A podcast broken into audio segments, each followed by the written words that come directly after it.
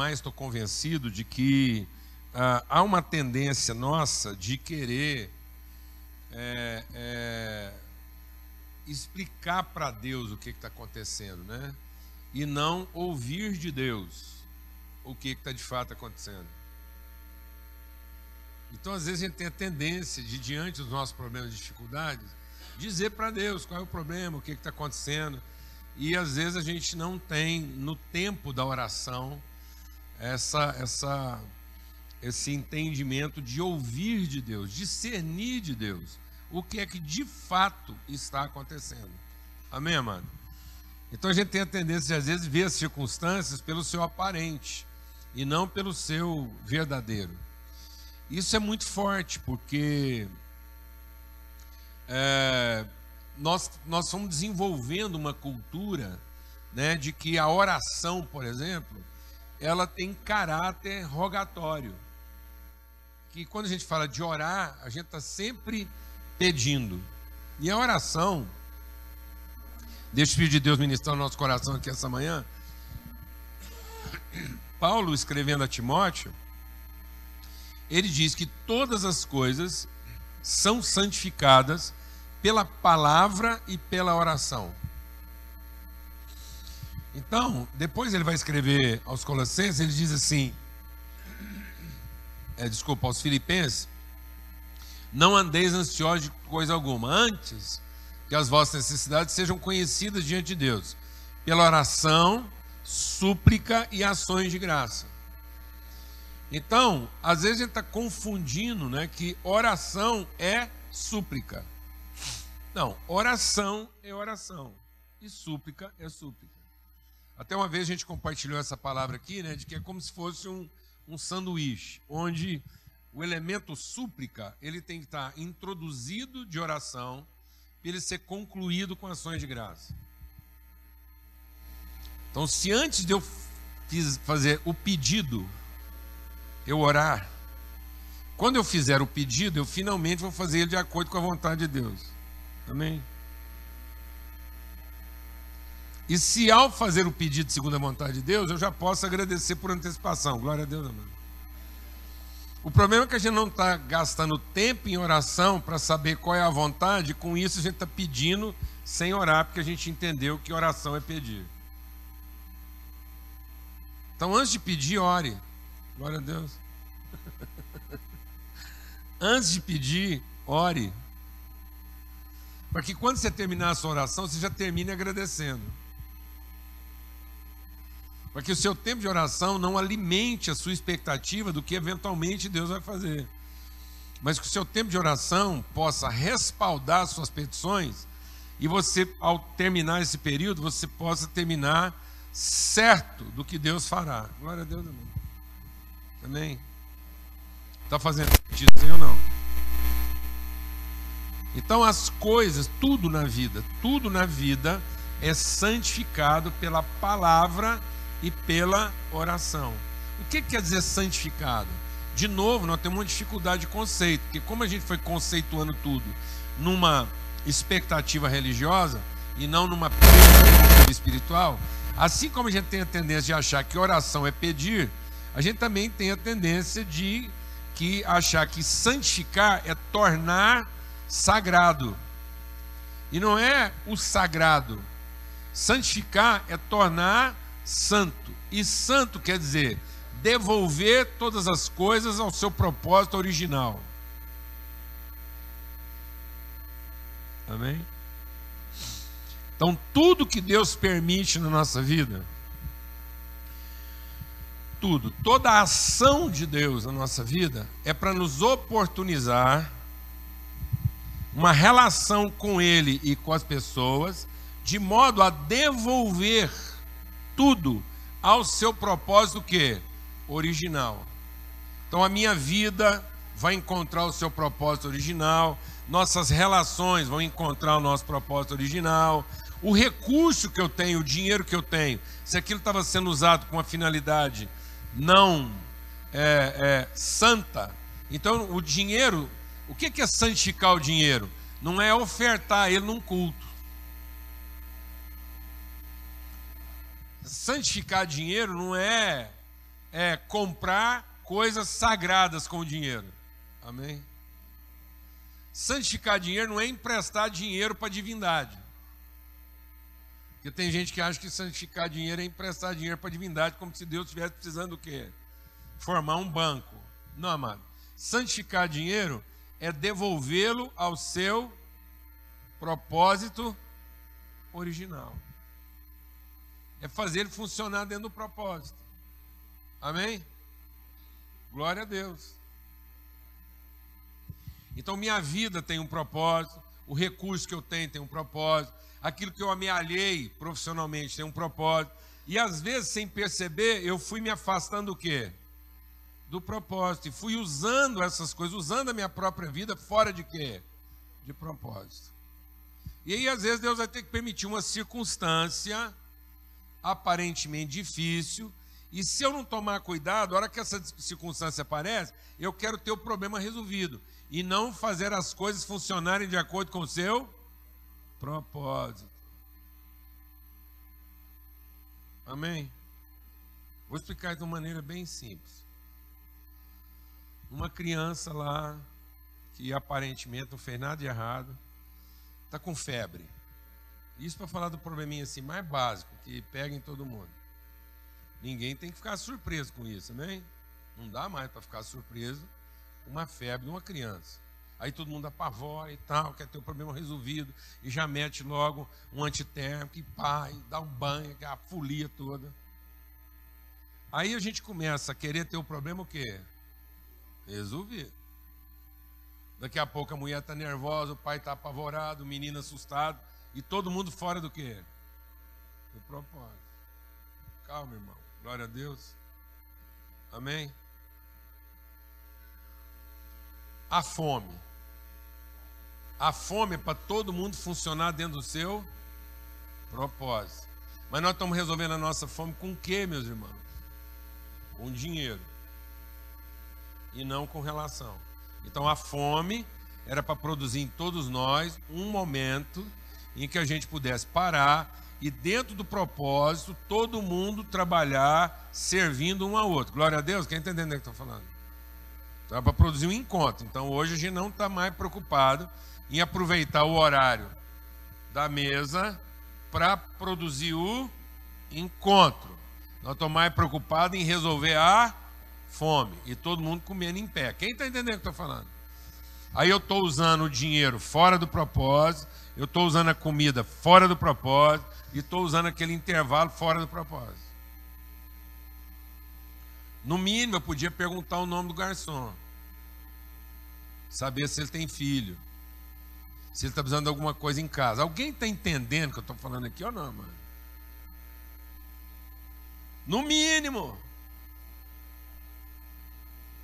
Você parou porque o carro acabou o quê? Aí você acha que você só precisa de um posto para fazer o quê?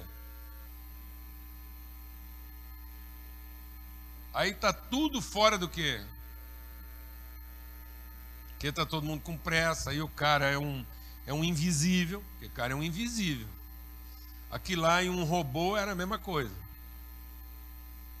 Aí a gente não tem o trato, não tem a sensibilidade, não tem a percepção, porque não quis aproveitar o quê? O encontro. E se for um irmão seu? Podia ser, não podia?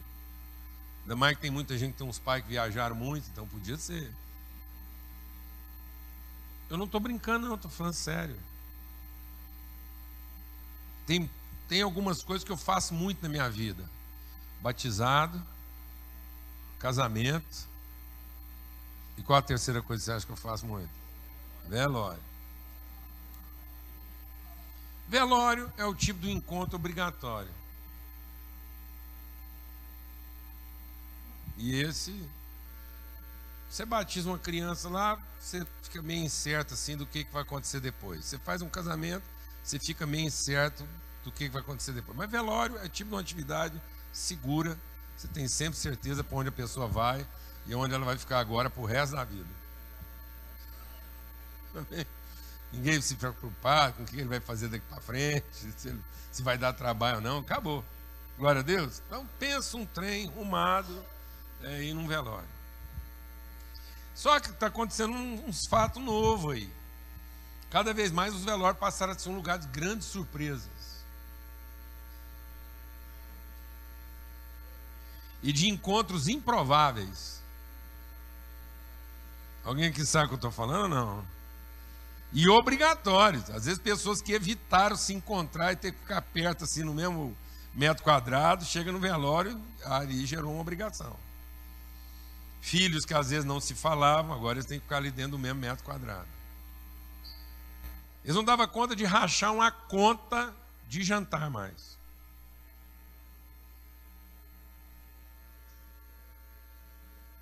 Sim ou não? Então Deus é pai, viu, amados? Deus é pai, antes de ser Deus. Então ele não está nesse negócio aqui para ter os problemas resolvidos, mas para sempre promover o quê? O encontro dos seus filhos, que esse é o propósito. Glória a Deus. Amém? Posso ouvir um amém? Então a oração não é a petição do problema resolvido. A oração é como é que eu vou encarnando a palavra de Deus, de modo que na oração eu estou ouvindo a palavra de Deus como de fato Deus disse para que quando chegar o momento da petição, eu possa pedir todas as coisas segundo a sua vontade. Vou contar um testemunho que eu já contei aqui, mas sempre testemunho é uma coisa que você pode contar várias vezes, que é bom. Quando eu estava no começo do ministério, é, bem no começo mesmo, lá, plantando a igreja, e era um lugar muito simples, bem simples mesmo, assim, bem. Era no quintal de uma casa, chão de brita. Enfim. E aí morreu uma pessoa muito conhecida na cidade, um jovem. E pensa uma morte assim improvável.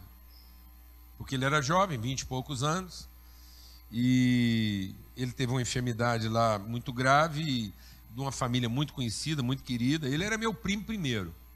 E minha tia, minha tia ajudava lá no, no, nos, nos asilos, cortava cabelo lá das mulheres. Então, assim, era. Aí estava todo mundo lá. Estava a comunidade evangélica, a comunidade católica, as freiras, tudo que ela ajudava, estava tudo lá, não cabia mais gente. Estava lá o pessoal da, da, da, do governo do, município, a parte do, do, do Tinha gente lá da, da, da, parte educacional, então tinha muita gente da universidade, da prefeitura, das entidades, tudo lá, lotada, que não cabia mais gente. E como era muito simples, era um lugar assim, era só um telhado, e meia parede assim, chão de brita, não cabia mais do que umas 200 pessoas, mas tinha muito mais do que isso. No meio do velório, era mais ou menos assim, de 4 para 5 da tarde. Meu filho, eu vou te contar uma coisa: o tempo fechou, mas escureceu assim, escureceu, e foi fechando, fechando, fechando, e uma ventania, árvore assim, que as árvores compridas, vergava, que negócio, telha começou a bater. Pensa uma confusão. Aí o povo tudo correu para dentro daquela coisa, aí foi ficando em pé, apertadinho, porque não cabia, e desceu uma tempestade. Pá, aquela confusão. E lá no meio do, velório, umas irmãs cantando, então tinha um grupo de irmãs lá, um, coral, chamava é, Grão de Mostarda. E as irmãs cantando aquezinho assim, mais ungido e tal, aquele negócio, tentando acalmar o povo, mas o pau quebrando. Aí começou a voar a telha assim da comunheira, cair água no meio do negócio, o povo achando que o mundo ia acabar. E eu lá sentado, cheio de pastor lá, tanto de pastor sentado lá na frente. Aí a irmã, para acalmar o povo, falou assim: gente, calma.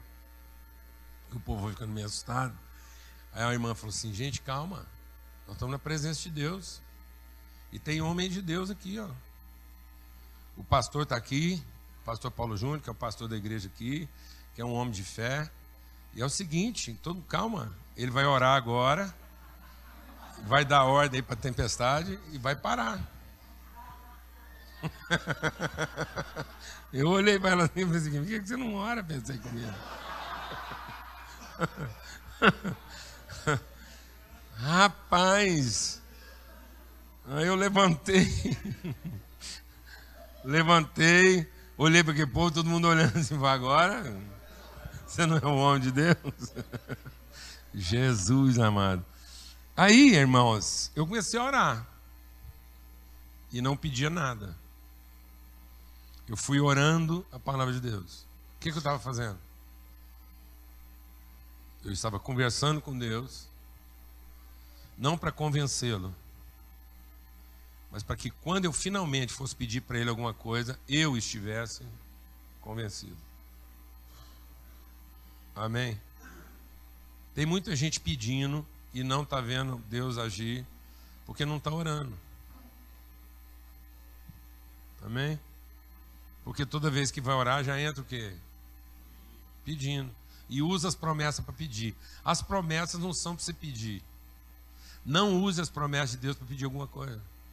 Porque todas as promessas de Deus são para fundamentar a sua fé. Para quando você finalmente chegar a pedir, você sabe exatamente o que você está pedindo e você tem certeza que aquela é a vontade de Deus. Glória a Deus, amado. Amém. Para que todas as coisas voltem para o seu plano que original. E aí eu fui orando. Falei, agora que não tem pressa, não. E fui orando, fui orando, porque eu falava assim: eu tenho que orar para mim estar profundamente fundamentado em fé, para ter toda a convicção. A hora que eu pedir e falar amém, não tem volta. Glória a Deus, amado. E aí eu fui orando, orando, conversando com Deus. E aí eu não estava convertendo Deus. Oração não é para você converter Deus. Deixa o Espírito de Deus ministrar o seu coração. Tem muita gente orando para converter Deus. Amado, Deus já é convertido. Ele sabe o que a gente precisa muito antes de a gente ter pedido. Ele é pai. Aí eu fui orando, eu me converter. Fui orando. Aí, finalmente, eu falei assim: agora, na autoridade que o Senhor nos deu, eu quero declarar à chuva e ao vento que cessem. Em nome de Jesus. Amém? E cessou. E houve um temor. E você acha que porque houve um milagre, todo mundo converteu, porque foi uma coisa assim muito forte que aconteceu ali naquela hora, porque instantaneamente o vento cessou, a chuva cessou, houve calma. E teve muita gente que foi embora correndo da igreja. Eu me lembro bem de um cara lá importante da universidade. Ele virou para a mulher dele e falou assim: Vamos embora, porque esse povo aqui é tudo é doido. Porque primeiro eles estavam cantando um velório, agora eles ficam dando ordem para a chuva e para o vento. Vamos embora. Então não é sempre que acontece um milagre que as pessoas vão o quê? Se converter. Está vendo? Que às vezes você está pedindo uma coisa, achando que o resultado vai ser tudo aquilo que você espera, e não é. Em compensação, tinha um grupo de freiras lá que estava tudo em paz, aquele torozão caindo, e elas assim uma para outra, antes de eu orar, elas assim, ó, que enterra abençoado. Porque lá alguma, tem uma ala da igreja católica que acredita que quando está chovendo é porque Deus está sinalizando o céu que está derramando bênçãos do Espírito. Então, enterro com chuva é uma bênção. Então, aquilo que era problema para um, ela estava lá dando glória a Deus. Está vendo, amado? Então, como é que faz com o povo? povo é complicado, porque a hora que você acha que o problema tem que ser resolvido de um jeito, o outro tem, tem que acha que tem que ser resolvido do quê? Do outro. Você é doido para durar mais um pouquinho e as funerárias vão ver de quê? Então o que é problema para um é solução para o outro. Acaba com isso. Entendeu o que estou falando ou não, mano? Amém? Glória a Deus. Então haja paz no nosso coração. Abra sua Bíblia então nós estamos aqui para ter comunhão, para orar, para meditar. E abra sua Bíblia lá no, na primeira carta de João. Lá no finzinho, é, não é o Evangelho de João, não, é a primeira carta de João. A gente quer transmitir assim um abraço forte para todo mundo que no dia de hoje está vendo a gente aí online, né? Tem alguns irmãos aí na internet acompanhando esse momento aqui.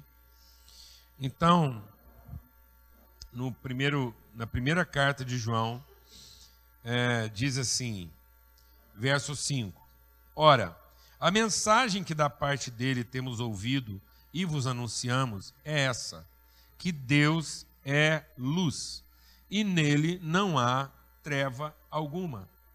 Diga comigo: Deus é luz e nele não há treva alguma. Amém? Se dissermos que mantemos comunhão com Ele e andarmos nas trevas, mentimos e não praticamos a verdade. Se, porém, andarmos na luz, como ele na luz está, mantemos comunhão uns com os outros, e o sangue de Jesus, seu Filho, nos purifica de todo pecado. Se dissermos que não temos pecado nenhum, a nós mesmos nos enganamos e a verdade não está em nós. Se confessarmos os nossos pecados, Ele é fiel e justo para nos perdoar os pecados e nos purificar. Diga comigo, purificar. De toda, de toda injustiça. Em outra versão diz iniquidade. Então, Ele é fiel para perdoar o pecado e nos purificar de toda a iniquidade, de toda injustiça. Se dissermos que não temos cometido pecado, fazemos-lo mentiroso e a sua palavra não está em nós. Vamos entender aqui o que, a palavra de Deus está dizendo, que Deus é luz e nele não há treva alguma.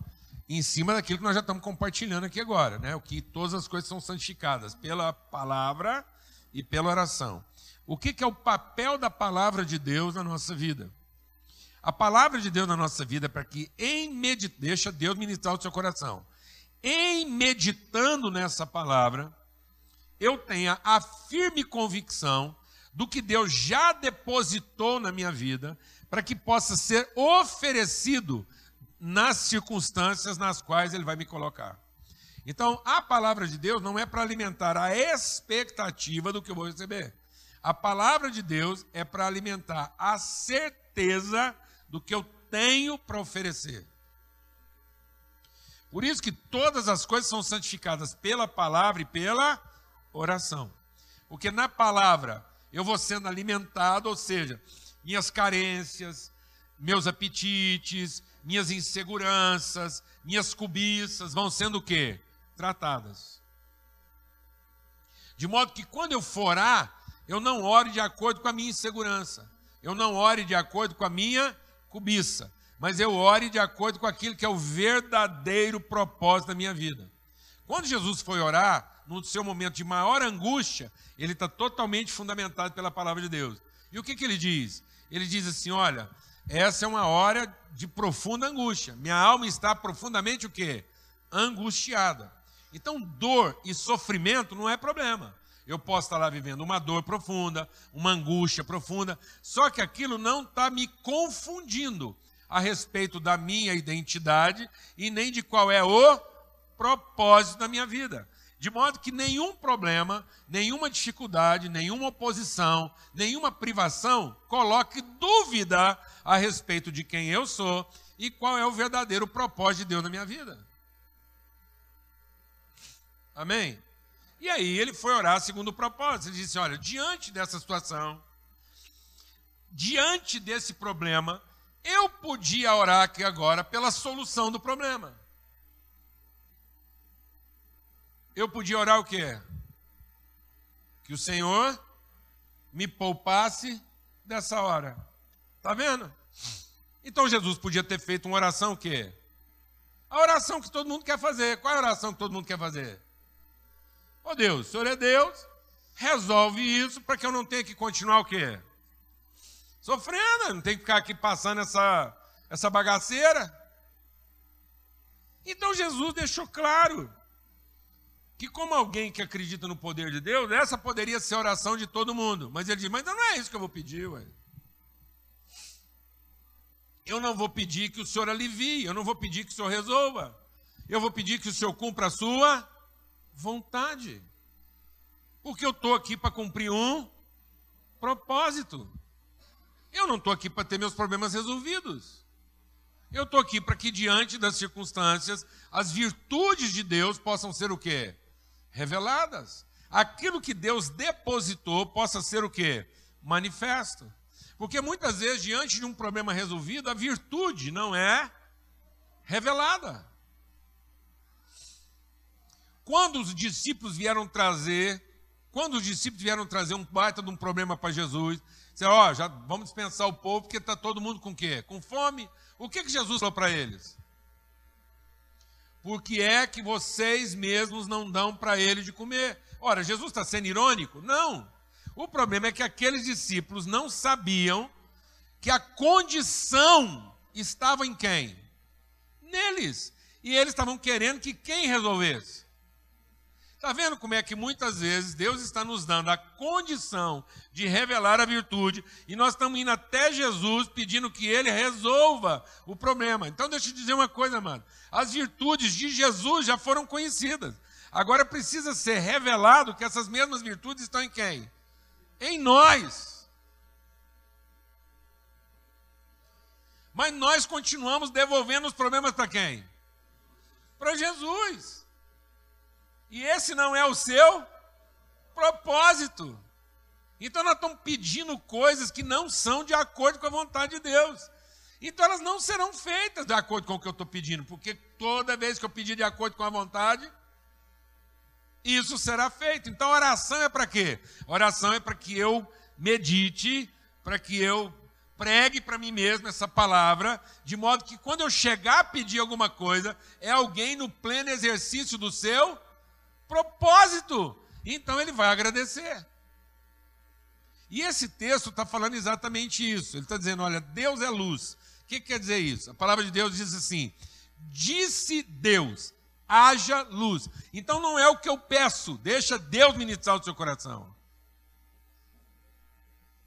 O que eu peço fala da minha carência. A oração não é para deixar patente o que eu quero pedir. A oração é para eu ter convicção plena do que eu tenho para dizer, porque é aquilo que eu vou dizer que será a luz.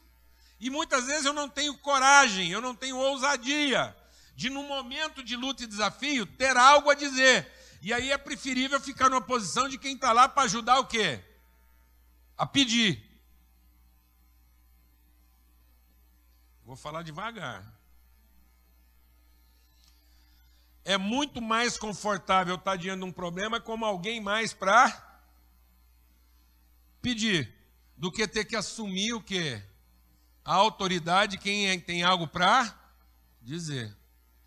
Porque eu não quero colocar minha reputação em risco, eu prefiro colocar de Jesus, porque ele dá conta de lidar com o, a frustração. Quem está entendendo o que estou falando aqui?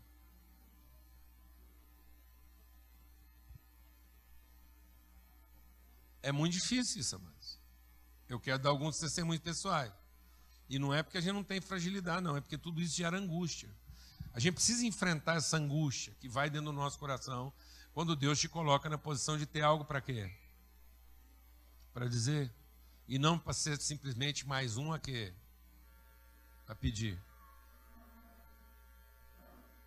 Está claro isso ou não? Há pouco tempo eu me lembro que Deus começou a incomodar meu coração que eu tinha que ligar para uma pessoa que estava entrando num processo cirúrgico grave. A chance dele ficar por lá mesmo era muito maior do que a chance dele sair. E como ele já tinha vivido muita coisa em Deus, ele já estava mais para lá do que para cá, estava facinho de despedir dele e ninguém ia ficar chateado. Ia ficar meio triste, mas era um cara que, entendeu? Estava assim, tudo certo. E Deus colocou meu coração: você tem que conversar com ele para ele entender que ele vai sair disso. Não é a hora dele. Mas ele vai sair disso para um propósito. Não é para ele continuar vivendo a vida dele do jeito que ele acha. E não foi fácil. Porque você está trabalhando em cima de uma estatística e assumindo uma responsabilidade. Seria mais fácil eu ligar para ele e dizer assim: ó, quero orar para Deus te abençoar e tal. E aí eu ia cumprir meu papel de orador Fiz lá meu papel, orei por ele e qualquer coisa eu estava lá também para ajudar a resolver qualquer embrólio. Se viesse bem, a gente celebra. Se também morresse, a gente ajuda a enterrar com fé. Quem está entendendo o que estou falando? E está tudo certo, não tem nada errado. Não está errado. Mas a questão naquele momento era outra. Enquanto ele estava enfrentando o problema dele, eu estava enfrentando qual? O meu problema. De cumprir na vida dele o quê? Um propósito. E às vezes é preferível não fazer isso. Alguém está entendendo o que estou falando não? Mano? Às vezes é mais fácil eu colocar isso na conta de quem? De Jesus. Aí eu tenho muito para falar e não tenho nada para quê? Para dizer. Porque não há luz. Disse Deus: haja luz. E só haverá luz quando eu tenho alguma coisa para entregar e não quando eu tenho tudo para pedir. Por isso ele está dizendo o seguinte, ó. É, Deus é luz e nele não habita treva alguma. Para a gente entender isso, eu tenho que ir lá em Mateus, quando Jesus diz assim: Quando os meus olhos são gananciosos, quando tudo que eu vejo é cobiça, então meus olhos ainda estão em trevas. E se meus olhos estão em trevas e eles são a janela da minha alma, quão profundas serão as minhas trevas? Então, se quando o seu olhar é só para aquilo que está faltando, quando diante das circunstâncias você não tem pelo seu olhar a percepção, então o que, que tem que ser o meu olhar?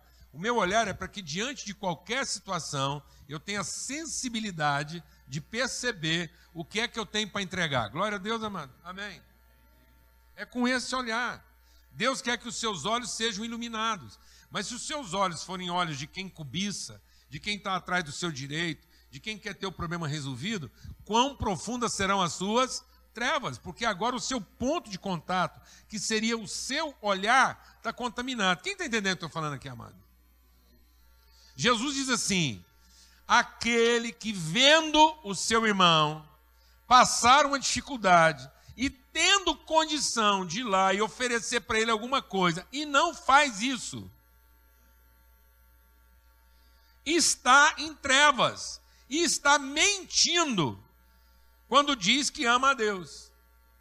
Então, o que é a treva da minha vida? A treva da minha vida é diante das, dos problemas que Deus está trazendo à minha volta, eu continuar vendo tudo aquilo a partir da necessidade e não a partir da virtude que Deus me deu para trazer para aquela situação. Glória a Deus, amado. Então é com esse olhar, amém? É com esse olhar. É com o olhar de alguém que Deus levantou para trazer o que? Virtude para aquela situação. É a responsabilidade conscientemente assumida. E não o problema repetidamente vivido. Então, muitas vezes eu estou repetindo o problema em vez de comunicar a virtude. Glória a Deus, irmãos. Então Deus disse: haja luz. Então toda palavra que sai da minha boca tem que ser aquilo que ilumina um ambiente onde não há revelação. Aleluia! Então, você vai gastar tempo em palavra, em oração, em amor, para que quando você chegar diante da situação, você não se vitimize com ela. Você não entenda aquilo como um problema que agora veio aumentar a carga de problemas que você já tinha. Mas você entenda aquilo como uma oportunidade que Deus está dando a você de finalmente ser a pessoa que vai ordenar essa situação, porque você é quem está trazendo a virtude, você está trazendo a revelação daquilo que ainda não era conhecido. Você é a palavra, você é a oferta, você é a direção. Amém? Mas se tudo que tem no meu coração for carência, for desejo, for insatisfação, se eu somatizar as necessidades que já existem, então os meus próprios olhos estão em trevas, porque eu estou vendo meu irmão com problema e eu estou achando que o problema dele só vem aumentar o meu, porque agora eu tenho mais um problema. Eu já tinha os meus e agora o meu irmão vem trazer mais um problema para mim. Aí é um abismo chamando o outro abismo. Aí, em vez de eu ser a luz daquele problema, eu sou a potencialização do seu mal.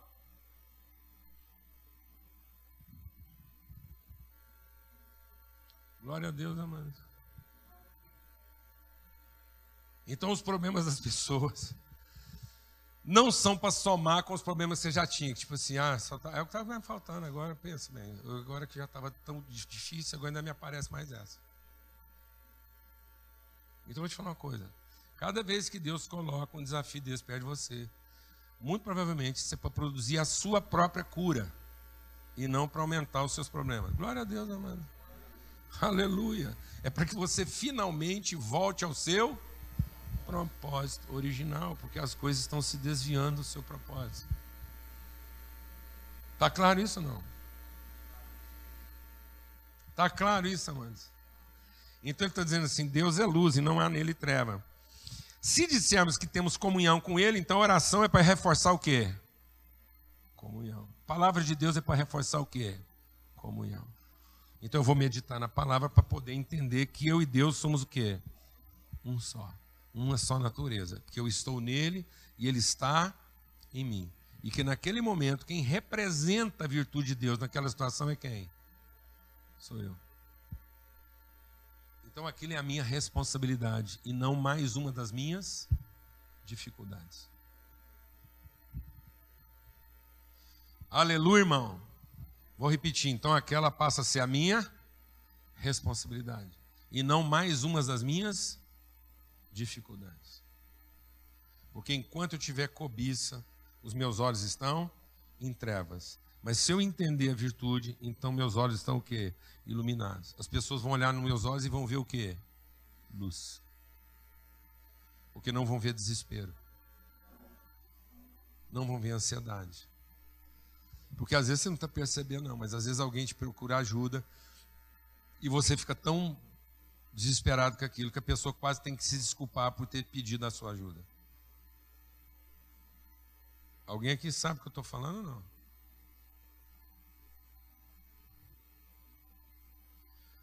Irmão, vou falar uma coisa, a gente tem umas manias muito feias. Às vezes as pessoas falam assim para mim: Ah, eu estava com um problema muito grave eu queria ter falado com você de madrugada, por isso eu não te liguei. Eu falei: Mas por que você não ligou? Ah, porque eu não queria te incomodar. Eu falei: Então me ensina. Me ensina. Isso quer dizer que se eu tiver um problema de madrugada, eu não devo ligar para você, porque você é o tipo de gente que se sente incomodado se um amigo liga de madrugada para pedir uma ajuda. Oh, não, não, não. É diferente. Foi diferente por quê? Por que, que eu sou pior do que você? Então tem alguma coisa aqui entre nós que não é verdade. É igual esse negócio. O cara pede uma carona para você e fala assim, ó, você me dá uma carona, dou. Aí a hora que você está perto de chegar na casa do cara lá, ele fala assim, não, pode me largar aqui mesmo. Fala, não, pelo amor de Deus. Você não faça isso comigo. Você não faz isso comigo. Se eu te pedir uma carona, você, pelo amor de Deus, você me entrega no endereço, porque. Senão vou esperar uma carona melhor, porque você é o tipo de gente que pega um compromisso, depois entrega faltando só um pedacinho para chegar? Não, pelo amor de Deus. Não. Eu nem quero pegar carona com você. Porque eu sei que você vai me largar em algum lugar que não é o quê? O lugar certo, só porque está perto. Glória a Deus, irmão. Amém? Então, pelo amor de Deus, você ajuda as pessoas. Se alguém te der uma carona, você fala assim, por favor. Ah, aqui tá bom? Fala, não. Não, mas já está pertinho. Fala, mas eu não pedi para você me levar pertinho, eu pedi para você me levar. Tá, não, Quem aqui gostaria que Deus te largasse pertinho? Hã? Você pega uma carona com Jesus e ele te larga faltando uns metros para chegar no céu. Quem quer? acabar de ter que chegar a pé. Quem quer, mano? Eu não quero. A conversa com Jesus é outra. Glória a Deus, amado. Amém? Amém. Aleluia. Está vendo onde é que habita o quê? A nossa incredulidade. Então, se nós temos comunhão com Ele, nós também temos comunhão com quem? Uns com os outros. Então ele diz assim: ó, temos comunhão com Ele e ainda estamos em trevas. Então, como é que eu posso dizer que eu tenho comunhão com Deus se o que ainda rege o meu coração são as minhas carências. Então, se eu tenho comunhão, quer dizer que eu sou um com Ele e Ele é um com o quê? Comigo. Então, eu não represento mais as minhas carências, eu represento as suas virtudes. Porque se você for lá conversar com Deus, o diabo todo dia vai lá conversar com Deus, sabe a respeito de quem? De mim. E sabe o que ele fica lá tentando convencer Deus?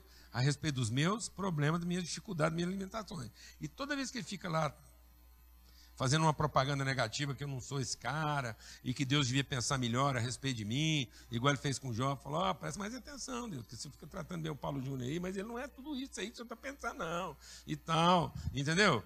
E aí sabe o que eu vou ouvir de Deus? Fala, não, então vai lá, vai lá mexer com o Paulo Júnior.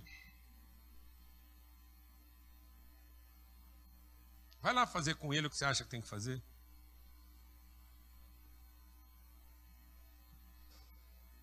Vai lá então, vai lá e bagunça a vida do meu filho Paulo Júnior. Bagunça a vida do meu filho Rafael. Então, toda vez que alguém conversar com Deus a respeito das minhas carências, ele vai devolver o quê? As virtudes dele que estão em mim. Então, Deus não vai conversar com ninguém a meu respeito para reforçar minhas carências, mas para deixar patente quais são as minhas virtudes. Glória a Deus, irmãos. Porque nós temos o quê? Comunhão com Ele. E se nós temos comunhão com Ele, nós andamos na luz. E, não, e, e se nós não tivermos comunhão, então nós ainda estamos em trevas. Porém, se andarmos na luz, como Ele na luz está, mantemos comunhão com os outros. Então, o que quer dizer? Então, tem pessoa que acha que para ter comunhão, deixa Deus ministrar o seu coração, para acabar com a religiosidade. Tem gente que acha que para ter comunhão com Deus, não pode ter comunhão com quem? com pessoas, principalmente pessoas o quê? Problemática. Então tem gente aqui, só o capeta para ter te ensinado uma coisa dessa, o satanás. Para achar que já que você é uma pessoa de Deus, e agora é você para ter comunhão com Deus, você tem que ficar evitando, invitando gente problemática, canseira.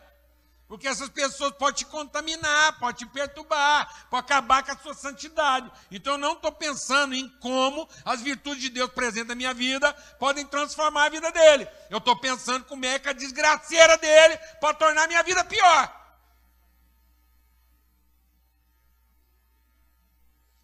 Então isso é o que? Cobiça. E é essa ideia seletiva de que quanto melhor eu sou, mais as pessoas difíceis vão ficar longe da minha vida. Isso é o Satanás que ensinou você a pensar assim. Porque quanto mais Deus vai transformar na minha vida, mais sensível eu me torno às responsabilidades que eu posso assumir em relação às pessoas. E menos eu sou afetado pela dificuldade delas, para poder afetá-las com as virtudes de Deus na minha vida. Porque enquanto eu sou afetado pelas dificuldades delas, as virtudes de Deus estão sendo usadas fora do propósito, que estão sendo usadas para quem? Para mim mesmo. Alguém está entendendo o que estou falando aqui ou não? Então a religião ensinou uma falsa premissa de santidade. Porque em vez da gente se tornar santo, usando a nossa vida dentro do seu propósito, a gente se tornou sagrado, poupando a nossa vida fora do propósito. Então nós estamos criando uma condição religiosa de sagrado, em vez de criar uma condição santa, né? uma condição espiritual de santidade. Então eu tinha que ser espiritualmente santo, em vez de ser religiosamente sagrado. Então eu estou usando a oração para criar um sagrado, em vez de usar a oração para fundamentar um santo. Então você só vai ser santo, eu só vou ser santo quando eu tiver olhos e sensibilidade para ser luz naquele ambiente que está dependendo das virtudes que Deus colocou na minha vida para serem compartilhadas. Glória a Deus, amado. De modo que eu não murmure, que eu não lamente. Vamos concluir. E aí ele diz o sim. Porque se eu disser que eu não tenho pecado, então muita gente tá, deixa Deus ministrar o seu coração. Muita gente está associando uma vida santa como ausência de, de erro. Então isso aqui não é para justificar, não é para dizer assim que é, é, eu estou contemporizando com o pecado. É, é para a gente começar a entender qual é o nosso verdadeiro problema. Porque a religião, deixa Deus ministrar o seu coração. Muitas pessoas não estão conseguindo ter vitória contra o pecado, porque estão tentando tratar o pecado.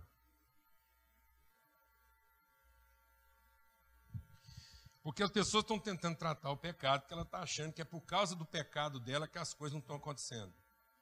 Então ela está sofrendo uma punição pelo pecado. Não, o pecado traz em si a sua própria punição. Toda vez que eu vivo em pecado, eu estou morrendo.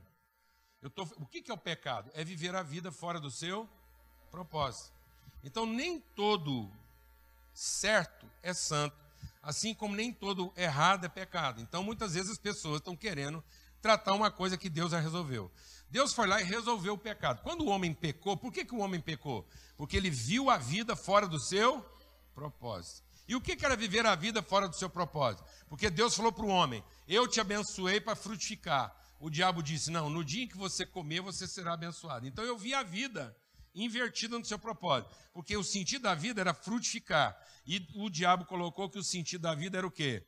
Comer. Por isso que nós dessignificamos a mesa. Nós não estamos entendendo que a mesa é a oportunidade de todo mundo entregar um fruto. Nós estamos vendo que a mesa agora é a oportunidade de todo mundo comer alguma coisa. Então a fome não é a oportunidade de comer alguma coisa. A fome é a oportunidade de frutificar para alguém. Então o grande privilégio da fome é eu ser comida para alguém e não alguém ser comida para mim. Quem está entendendo o que eu estou falando aqui? Glória a Deus, amado. Então, Aí eu pequei. Nós pecamos quando olhamos a vida pela cobiça. Nós olhamos a vida pelo que os olhos desejam, pelo que a carne deseja e pelo que o poder deseja. Então eu passei a ver a vida por aquilo que me satisfaz, aquilo que me empodera e aquilo que me protege. Não foi isso que o diabo ofereceu para Jesus? Use o seu poder para satisfazer uma necessidade, use as suas orações para se sentir poderoso e use a sua relação com Deus para ter uma vida o quê? Protegida. Então eu começo a viver a vida pela satisfação, pelo interesse e pela proteção.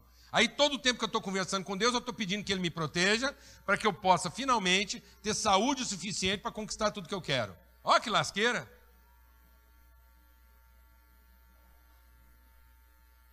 Isso é uma vida de quê? De pecado, porque é uma vida fora do seu propósito. E às vezes a pessoa não está fazendo nada de errado. Então ele está dizendo assim: todos pecaram. Então vamos encerrar o assunto: todos pecaram. E todos os pecados foram o quê? Perdoados. Então, para que, que eu tenho que confessar o pecado? É para me libertar dessa falsa imagem que eu criei de mim mesmo a imagem de quem ainda tem o que? Direitos de viver a vida na satisfação dos seus interesses e na contemplação das suas necessidades. É para eu me livrar de uma vez por todas daquilo que me escraviza, que é a ideia de que Deus está aqui apenas para me proteger e não para me orientar. É para eu finalmente me libertar da ideia de que Deus quer ouvir minhas orações para ele finalmente saber o que, que ele tem que fazer. Como se ele não soubesse e que eu estou aqui, eu oriento Deus e Ele faz. Em vez dele me orientar e eu fazer. Vou falar devagar. Nós temos que nos libertar dessa vida em que nós orientamos Deus para que Ele faça. E passar a viver uma vida em que Ele nos orienta para que a gente possa fazer todas as coisas segundo um propósito e não apenas para resolver um problema.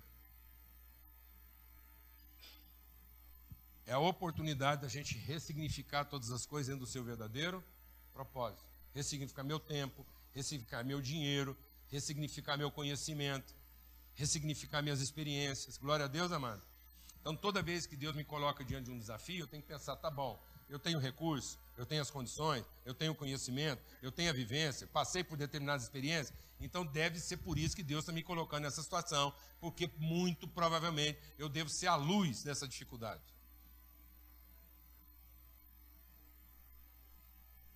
Amém? Alguém que vai comunicar as virtudes de Deus. E não simplesmente alguém que vai fazer o problema ser resolvido. Porque nós temos a oração do poder e a gente pediu certo e Deus entendeu que finalmente agora Deus conseguiu entender o que estava sendo pedido. Porque como todo mundo estava orando errado antes, ele estava confuso porque ninguém tinha explicado para ele direito o que, que ele tinha que fazer.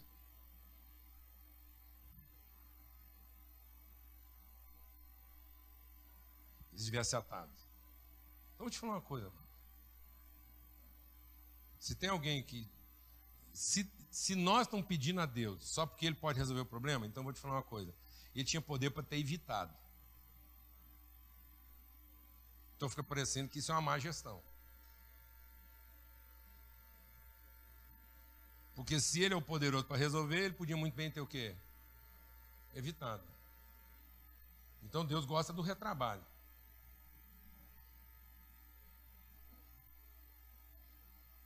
Ou ele gosta de ver os irmãos ocupados uns com os outros? O que, que você acha? O que, que você acha? Deus, no fim, gosta de serviço bem feito ou de ver os irmãos ocupados uns com os outros? Então, na verdade, talvez Deus não esteja tão interessado em ter os problemas tudo resolvidos. Talvez ele fica lá deixando que os problemas dão uma bagunçada, só para ver os irmãos reunidos ajudando uns aos outros. Glória a Deus. Posso ouvir um amém? Aleluia. Porque parece, parece, só parece que quando está tudo certinho, a gente não gasta muito tempo uns com os outros.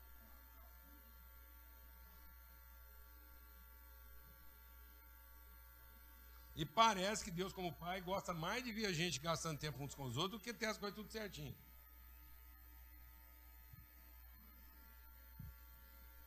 Amém, irmão? Hum. Glória a Deus. Porque se Deus fosse bom mesmo no que ele faz, se ele fosse bom mesmo assim no que ele faz, ele tinha feito ave, uma ave. Não usava ter um pintacilgo. Ontem eu estava sentado vendo um pintacilgo numa árvore.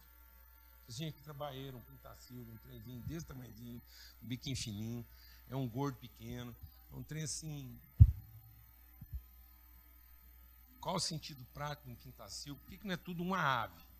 Que canta, bota ovo, dá pena para fazer travesseiro, dá para fazer ensopado, assado, uma ave, ela é completa. Aí nós não precisava ter esse tanto tipo de galinha, e pato, e os tantos de passarinho. Não, era uma ave. A gente já sabia, se era para saber o que é ave, tinha uma só. Amém? Que as penas serviam para travesseiro, a carne servia para a mulher grávida, fazer sopa, tudo, tá tudo resolvido animal. Eu sabia que aquele animal era um só, que já latia igual cachorro, dava para montar em cima igual cavalo, assim, tudo completo. Metade dele era lã, outra metade era pelo, aí já dava para fazer também uns tapetes, também dava para fazer uns, uns cobertor. Pronto, era prático. Mas Deus é muito complicado. Meu Deus do céu, parece que ele não estava bem resolvido na hora que começou a fazer. Foi fazendo um trem de cada tipo, só de, de cavalo, ele teve que arrumar uns 5, 6 modelos, sei lá, 10. Só de frango. Pensa em decisão de Deus, rapaz, fazer um frango. Não, tem dó, é. Fruto, um só.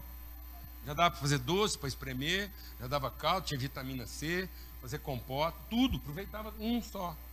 Mas não, é uma laranja, um limão, um é azedo, outro é doce, um dá caldo, outro não dá. Uma melancia. Uma jaca numa árvore. É uma indecisão. Quem, em sã consciência, ia fazer uma jaca numa árvore? Só quem não tem menino, gente. Concorda? Não, seja honesto. Quem planta uma jaqueira numa casa que tem menino? Fala. Então Deus é de uma imprudência, de uma falta de planejamento terrível. Sim ou não? Não, mas ele gosta de banana ter casca, e depois você não sabe o que faz com a casca, depois de um, de um século você vê que a casca também aproveita, vira esse rolo danado, aí faz um trem seco, faz uma farinha, aí a gente vai arrumando esse rolo aí com tudo que está lá. Glória a Deus, amado. Tudo para quê? No fundo, o que, que Deus gosta? Que a gente tenha comunhão com Ele e uns com os outros. Porque se não tiver comunhão com Ele uns com os outros, nós ainda estamos em trevas. E a confissão do nosso pecado não é para que eu resolva o pecado, mas é para que eu resolva aquilo que está produzindo pecado. Sabe o que está produzindo pecado? Minha iniquidade, minha cobiça. Então eu confesso pecado para que aquele que perdoou os pecados finalmente me purifique do que? Da cobiça do direito, da injustiça. Então, quando Deus permite que eu seja envolvido num problema, é para quê? É para me tirar do meu mundo, é para mexer na minha agenda, é para que eu faça justiça e para que eu seja curado da minha iniquidade. Para que eu entenda que a vida não vai pelo caminho do direito, mas a vida vai pelo caminho da misericórdia. Glória a Deus, amados. Vamos ter uma palavra de oração. Pai, muito obrigado por esse dia, por esse tempo juntos aqui, pela comunhão contigo e uns com os outros. É pelo poder do Teu Espírito Santo que nós temos comunhão contigo e uns com os outros. Há tanta coisa para ser compartilhada entre nós, tantos desafios a serem superados tanto pão para ser compartilhado. E tudo é, é a vontade do Senhor. O Senhor é que dá o pão que alimenta, o Senhor é que dá o vinho que alegra. Então, onde, onde os teus filhos estão reunidos, ali há pão que alimenta e vinho que alegra, e ali há óleo que faz reluzir, iluminar, faz brilhar, faz o nosso rosto ter luz. E o nosso rosto só tem luz quando a gente, ó Deus, compartilha, quando a gente tem o que dizer, quando a gente pode oferecer alguma coisa. Esse é o teu espírito. Nós recebemos o espírito doador de vida. Antes a gente tinha uma alma vivente, a gente tinha uma alma que queria sobreviver. Mas agora nós temos um espírito doador de vida, porque somos como o Senhor. O teu espírito testifica em nós que somos os seus filhos. E o Senhor é abençoador sempre. O Senhor sempre está buscando formas de abençoar e não de ser abençoado. O Senhor sempre está encontrando formas, ó Deus, de repartir e não de receber. O que nós podemos te oferecer, que de ti já não tenhamos recebido. Então, em nome de Cristo Jesus, que haja uma cura entre nós aqui. Que todos nós possamos sair daqui para ser luz desse mundo. Luz para que as pessoas vejam a forma como a gente faz as coisas, a alegria com que a gente se oferece, e elas possam glorificar o Senhor, possam conhecer o Senhor. Livra das nossas mais profundas trevas, das nossas trevas interiores, nossos medos, nossas cobiças, nossas carências. No nome de Cristo Jesus, o Senhor, que o amor do Pai, a graça reveladora do Filho e a comunhão, a unidade, a relação do Espírito Santo seja em nós, sobre nós hoje, em todo lugar. Amém?